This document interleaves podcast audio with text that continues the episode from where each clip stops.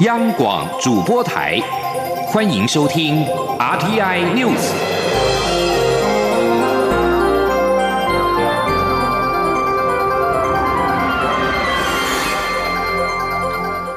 各位好，欢迎收听这节央广主播台提供给您的 RTI News，我是陈子华。中央流行疫情指挥中心指挥官陈时中在今天主持了记者会，宣布好消息：我国已经连续第二天加零无确诊的病例。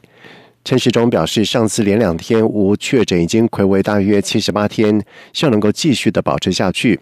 而至于前总统马英九在近日针对疫情表达意见，认为台湾应该接受中国制造的疫苗。对此，陈时中表示，未将中国疫苗纳入候选，是因为相关的资料文献不明，无法讨论。记者林永清的报道。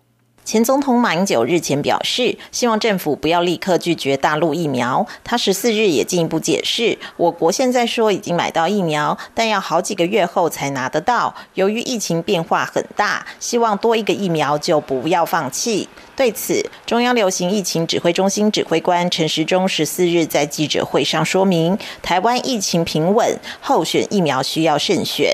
陈时中说。这其实已经讲过很多次了，就相关技术性的资料我们都没有，好，那一些相关比较重要的一些哈，这文献也没有发哈发表，那所以在专家学这边认为就是没有没有办法去讨论这个事情。那疫苗也是一个安全性哈各方面都是蛮重要，尤其在台湾的疫情很平稳，那对我们进入候选疫苗，我们也相当的谨慎。至于马英九呼吁不要再称武汉肺炎，陈时中表示，关于疫情的起源点，让国际感受到疫情威胁时，是从武汉开始。而疾病通常有学名跟俗名，指挥中心已经使用 COVID-19 为基本语言好一段时间。陈时中也重申，台湾是一个言论自由的社会，俗名要如何称呼，只要不带侮辱性字眼，指挥中心都没有意见。央广记者林永清采访报道。而另外，行政院秘书长李梦燕则是表示，称呼武汉肺炎并非歧视，是一开始发现疾病时约定俗成的名单。正如日本脑炎、西班牙流感、非洲猪瘟等，都只是表达疫病起源地之意，并非歧视或者是偏见的用语。也请外界不要过度的渲染。为了协助友邦以及友好发展中国家培育人才，外交部所属的国际合作发展基金会，也就是国合会，从一九九八年开始办理外籍生奖学金计划。总计已经有两千四百多名的外籍学生受惠，而今年度的计划目前已经开始申请。国合会表示，尽管全球的疫情严峻，但是台湾因为防疫得当，外籍生在台就学并没有受到影响。这项优势让台湾成为相当适合出国留学的国家。记者王兆坤的报道。国合会今年度国际高等人力培训外籍生奖学金计划到三月十五号前开放申请。这一次提供一百七十五名全额奖学金给友邦及友好国家学生来台就读。国合会表示，台湾因为疫情受到有效控制，没有大规模停课停学，因此今年也希望能持续接受奖学金生来台就读。国合会秘书长李百博说：“以过去来讲，去年是一百六十四分之一七五啊，所以事实上他的这个来台湾念书的这个比例也。”超过九成以上哦，所以影响并不很大哦，所以在今年我们一样的照样会进行招募啊，也会看疫情的关系的，基本上这个学生部分呢，尽量还是能够开放让他们到台湾来念书。此外，国合会招募今年度海外服务工作团第一梯次长期志工及专案志工，线上报名到二月二十二号截止。国合会表示。海外服务工作团从一九九六年开办至今，已派遣七百八十多人次志工前往四十三个国家服务。从国民外交角度而言，海外志工可说扮演了重要角色。中央广播电台记者王兆坤台北采访报道。行政院宣布，从今年的八月开始，提高育婴津贴到新台币三千五百元，明年八月进一步调涨到五千元，并且提前在第二胎的时候就发给加码补助，希望鼓励父母生育第二胎。政府再次端出抢救生育率的大红包，已经有小孩的妈妈认为，补助固然是美意，但是杯水车薪。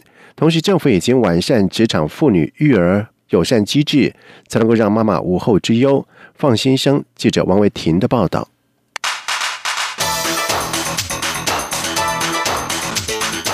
专题报道。了兑现蔡英文总统零到六岁国家养的竞选政见，政府自今年八月起分阶段增加托育补助和育儿津贴。零到两岁托育补助由原本的每月新台币六千元增加为七千元，明年八月增加至八千五百元。二到五岁的育儿津贴由每月两千五百元增加至三千五百元，明年八月增加至五千元。蔡总统上任后，为了刺激生育，催生补助一路加码，从放宽请领育儿津贴的年龄到五岁，将可请领托育补助的年龄上调至三岁。又为了拉近育儿津贴和托育补助的金额差距，政府再寄出分阶段调高育儿津贴的政策，希望让不论是送托或是自己育儿的家庭都能够受到照顾，减轻父母的负担。只是政府的殷殷期盼与呼唤，似乎并没有反映在生育率上。政策是否还有不足之处？二宝妈杨小姐表示，幼儿园学费减免都是以公幼或是准公共化幼儿园为主，但是在僧多粥少的情况下，大部分的爸妈只能送私幼，昂贵的学费让她暗暗叫苦。尽管政府提供定额补助，但还是杯水车薪。杨小姐认为，政府应该加大力道照顾家中有念一般私幼儿童的父母。私幼，我觉得私幼这个是大部分的问题，因为公托的名额太少了。对，那私幼大部分的人都还是不得已要念私幼啊。你如果读公托的话，就很早接嘛。私幼还是大部分的人都是得要念私幼，那这样子的话，我觉得这方面，我觉得应该要就是要给私幼一些补助啊，家长。为了让人口 V 型反转，政府也改变补助策略，把过去到第三胎才有的加码补助提前到第二胎实施。今年八月起，育儿津贴第二胎加发五百元，为每月新台币四千元；第三胎再加发一千元。托育补助第二胎加发一千元，送公共化托育每月补助五千，送保姆每月补助八千。到明年八月将再增加补助金额。而在幼儿园学费减免部分，二到六岁第二胎、第三胎就读公幼免学费，非营利幼儿园学费第二胎再减一千，每月缴两千五百元；第三胎免学费，就读准公共化幼儿园学费减一千元，每月缴两千五百元；第三胎每月缴一千五百元。到了明年八月，学费还会再减少。去年才生下第一胎的陈小姐，感谢政府愿意花费预算补助妈妈。但是育婴津贴虽然加码，对比每个月如流水的奶粉、尿布钱，还是让她不敢生第二胎。没有太大的诱因诶，坦白讲，生第二胎每个月多补助一千块或者是五百块，就是相较于花费的比例来讲，真的还是蛮低的。因为奶粉一罐就五百块。起跳，然后两个礼拜就喝完了。妈妈没有时间自己做副食品的话，去买宝宝粥，一包就是六七十块，喝个八餐五百块就没了。不会因为多五百一千块，就是会让会让妈妈想要再生第二胎啦。我觉得纯粹就是自己的生涯规划，自己的人生规划。陈小姐也指出，加码后的托育补助非常有感。如果政府能够替爸妈负担将近一半的保姆费，她确实感到安心许多。不过，保姆品质的把关、托育环境的稽查等，又是另一个层次的问题。希望政府重视。为了催生，政府零到六岁的幼托经费从二零一六年的一百五十四亿到今年的五百五十七亿，后年进一步增加到八百五十亿。已婚的张小姐建议，政府可以提高幼儿学费补助的年龄到六岁以上，而且要打造整体友善妇女的环境。张小姐说。那我觉得应该包括就是年龄应该可以再提高吧，因为六岁以后其实也也是会花，也是会继续花钱啊。教教育补助的话，是不是可以把年龄再提高？所以我觉得就是女性其实要要要生小孩、养育小孩，现在大家都是职业女性，我觉得应该是还是工作环境、职业妇女的友善程度可以再去做一个改善吧。对我来说，这个应该会更也是也会蛮有感的吧。整体而言，生儿育女绝非只靠政府单一补助因素决定，还要综合考虑人生规划、经济负担、工作状况。政务委员林万应评估，政府再次送出催生大红包，应该会产生效果。是否真的能够有效刺激民众努力做人，只能等待生育率给答案。中央广播电台记者王维婷专题报道。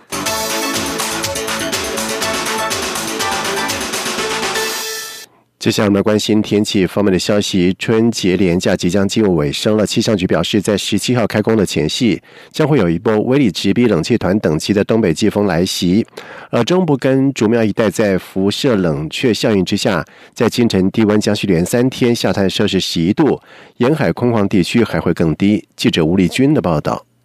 春节假期最后三天，北台湾及东台湾终于迎来阳光追逐白云的好天气。虽然还是不时会飘些细雨，但大都是适合出游的好天气。至于新竹以南，则维持一贯舒适稳定的晴天。气温方面，直到收假日白天，中部以北到东半部高温可达摄氏二十三到二十五度，南台湾更上看二十七八度。不过早晚低温只有十五到十八度。值得注意的是，十七号开工前夕，也就是大年初五晚间起，将有一波威力直逼冷气团等级的东北季风逐渐进逼。不仅北部及东半部的云量会开始增多，并转为小雨天。迎风面的基隆北海岸、大台北山区及宜兰地区还会出现明显。的间歇性降雨，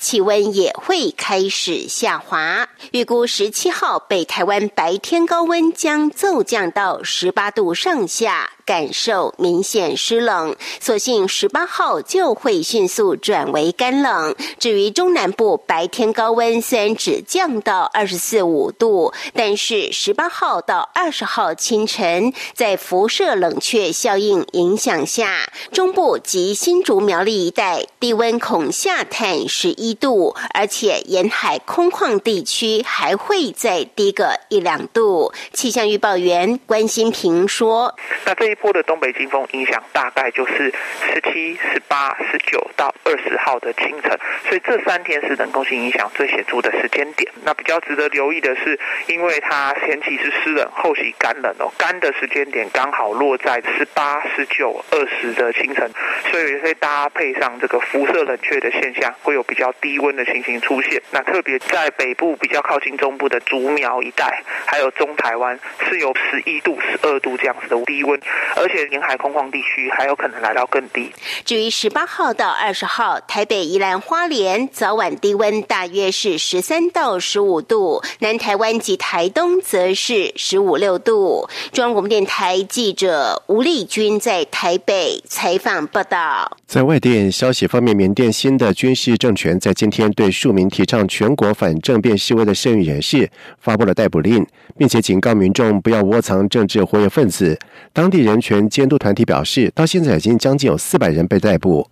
缅甸军方在这个月的一号发动政变，推翻民选政府，拘捕实质领导人翁山苏基。事后，缅甸多数地区陷入了动荡。法新社报道说，缅甸警方正在追捕七名声援示威的现役人士，其中有些是知名的民主运动者，包括曾经领导1988年反集权示威的敏戈奈。而翁山苏基从一号遭到军方逮捕之后，到现在是行踪不明。埃及旅游及文物部在十三号表示，埃及及美国的联合考古团队在埃及南部的一处古老的墓地里面，发现了一座据信有五千多年历史的啤酒厂，而且生产规模庞大。法新社报道，埃及旅游及文物部在社区媒体脸书发表声明说，联合考古团队在索哈省北阿拜多遗址发现了好几个酿酒单位，各由大约四十个排成两排的陶瓮所组成。声明引述埃及古迹最高委员会秘书长瓦奇瑞表示，这座古啤酒厂的年代很可能追溯到纳瓦尔麦法法老时期，因此据信为世上最古老的高产量的啤酒厂。以上这节整点新闻由陈子华编辑播报，这里是中央广播电台台湾之音。各位朋友，大家恭喜！我是蔡英文，感谢大家在过去一年团结防疫，一起克服挑战。新的一年，我们继续同心协力守护台湾，祝福大家平安健康，